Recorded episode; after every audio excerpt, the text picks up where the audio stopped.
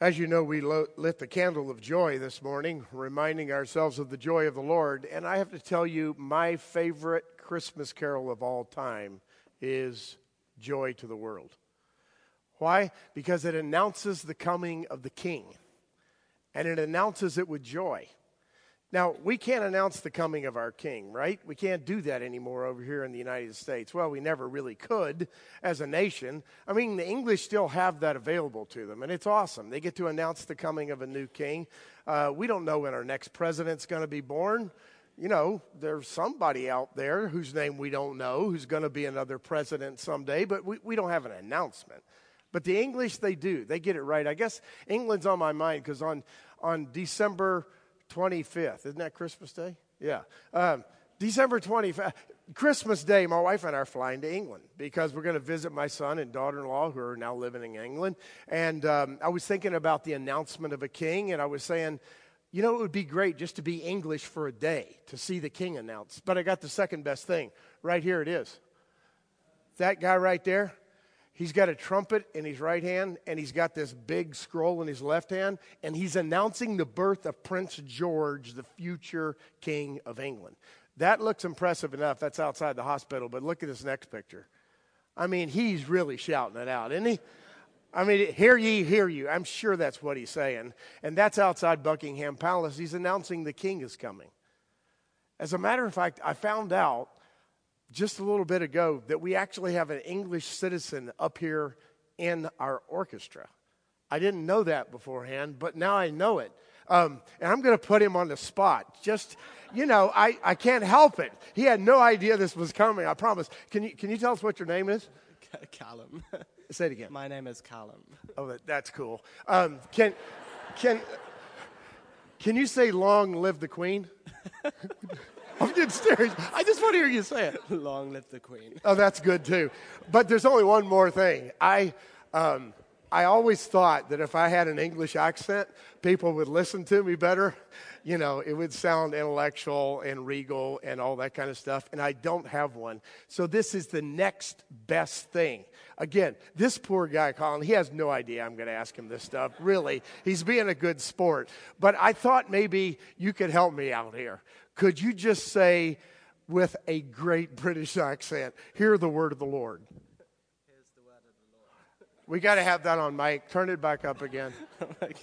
Here's the word of the Lord. Now, there you go. Now I'm ready to preach.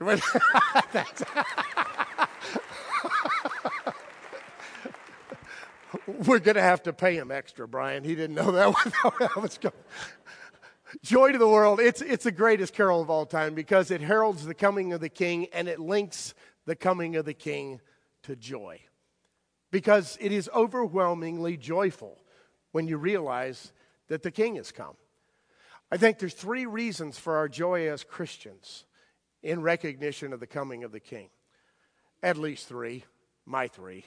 And the first one is this the coming of the king, Jesus, helps us to understand that we have been selected, we've been chosen. I mean, can you imagine being the shepherds on the hillside, living outside with flocks at night, and out of nowhere, the angels of heaven announced the coming of the king to them? They didn't announce it to anyone else, just to the shepherds. And then the king came to them. And he came to them in a manger, not in an elegant palace, but in a manger.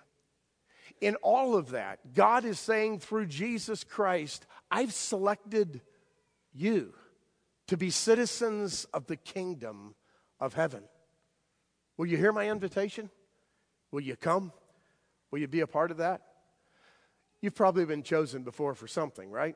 For a team, when you were a kid.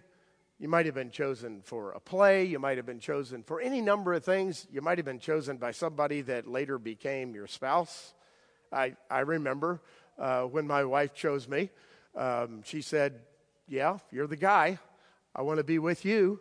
Um, I mean, after all, I have to be fully honest. It was a really small town and a really small school, so she didn't have many options.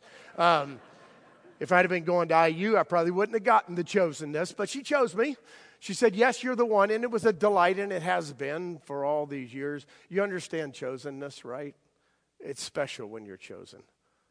Paul said to the church, You were chosen before the foundation of the earth to be holy and blameless in his sight. God, through Jesus Christ, chose you as his dear sons and daughters to the praise of his glorious grace, which he freely gave us in the one he loves. And in him we have redemption through his blood, the forgiveness of sins. That's the second reason for our joy. We've been chosen. That's wonderful. But the second part is we've been forgiven. God in Jesus Christ said, I want you to be a part of this kingdom of God that is mine, and the way for you to enter into it is through repentance, and I offer you forgiveness. Now, sin's not a popular word nowadays, right? We try to use other words. As a matter of fact, our culture probably suggests more often than not that sin is just non existent. Instead of confessing our sins, now we sort of confess that we just kind of miscalculated and made a mistake. We didn't intend to hurt someone the way we did, but we didn't mean it, so it couldn't possibly be sin. But I'm sorry if I offended you. Can we get over that? If I say to you, I'm sorry I offended you, or even worse, if I say to you, I'm sorry if you took offense at my words, I'm taking no responsibility at all. Nine times out of ten, the reason you're offended is because of me not because of you. I must take responsibility for it.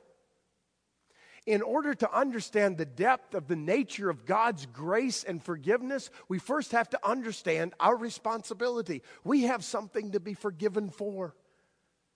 We have sins that need to be forgiven.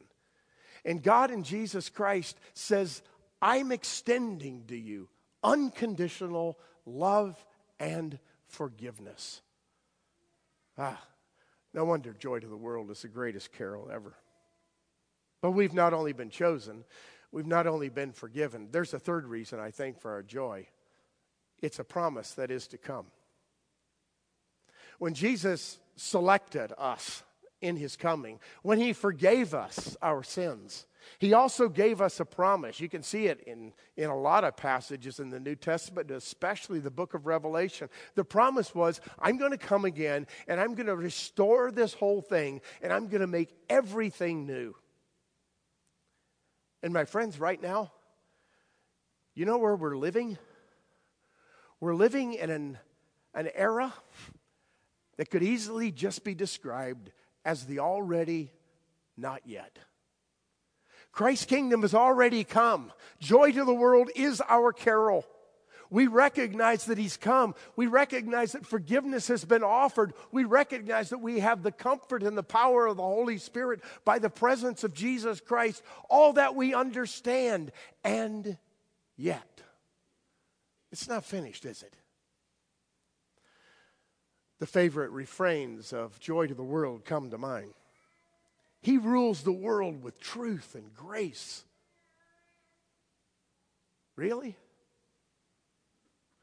Is the whole world filled with truth and grace? No more let sin and sorrows reign, nor thorns infest the ground. Really? There's thorns everywhere. Sin is everywhere. The world's in chaos in different parts. Where's the kingdom of God? The kingdom of God is present, it is among us. When we live for Christ, we live in it. However, even though it's already here, it's not yet complete. A day's coming, says the book of Revelation and the rest of Scripture, when Christ is going to establish entirely his kingdom and peace and goodwill will be for all people. And the lion will lay down by the lamb. It's going to be a wonderful day. And it's coming. And frankly, I can't wait for it. I wish it was tomorrow. Why? Because I'm sick of the weight of sin.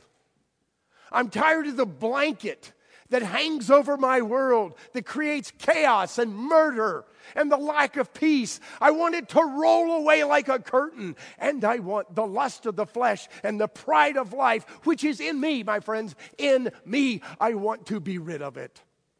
I am so ready for the already to be now and the not yet to vanish like a vapor.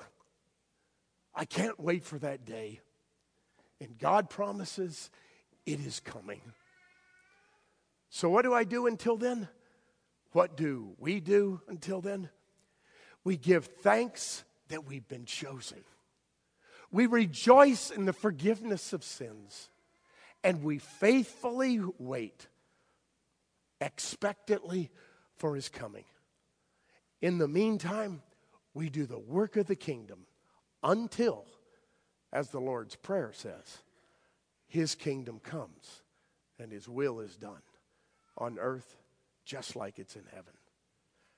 Hang in there, pilgrims. Wait faithfully. He's coming again. Let's pray. Our gracious Lord, you have been more than merciful to us. You've poured out your love and your mercy upon us. You have chosen us, Lord, not because we deserve it, but because we don't. You've forgiven us, Lord, not because we deserve it, but because we didn't deserve it. You extend forgiveness to everyone who hears your voice and receives it. And I pray, Lord, especially in this season and maybe here today, someone will hear that voice. Through the reading of Scripture, through a sermon, through the music, that they will hear the voice of God calling them, calling them by name, and saying to them, Come to me. Bring your, your burdens to me. Bring your sins to me. I'm choosing you. Come to me. I'll forgive you. I'll give you new life. I'll make the life that you've longed for in the future happen now, and I'll give you eternal life to come. These things we pray through Christ our Lord. Amen.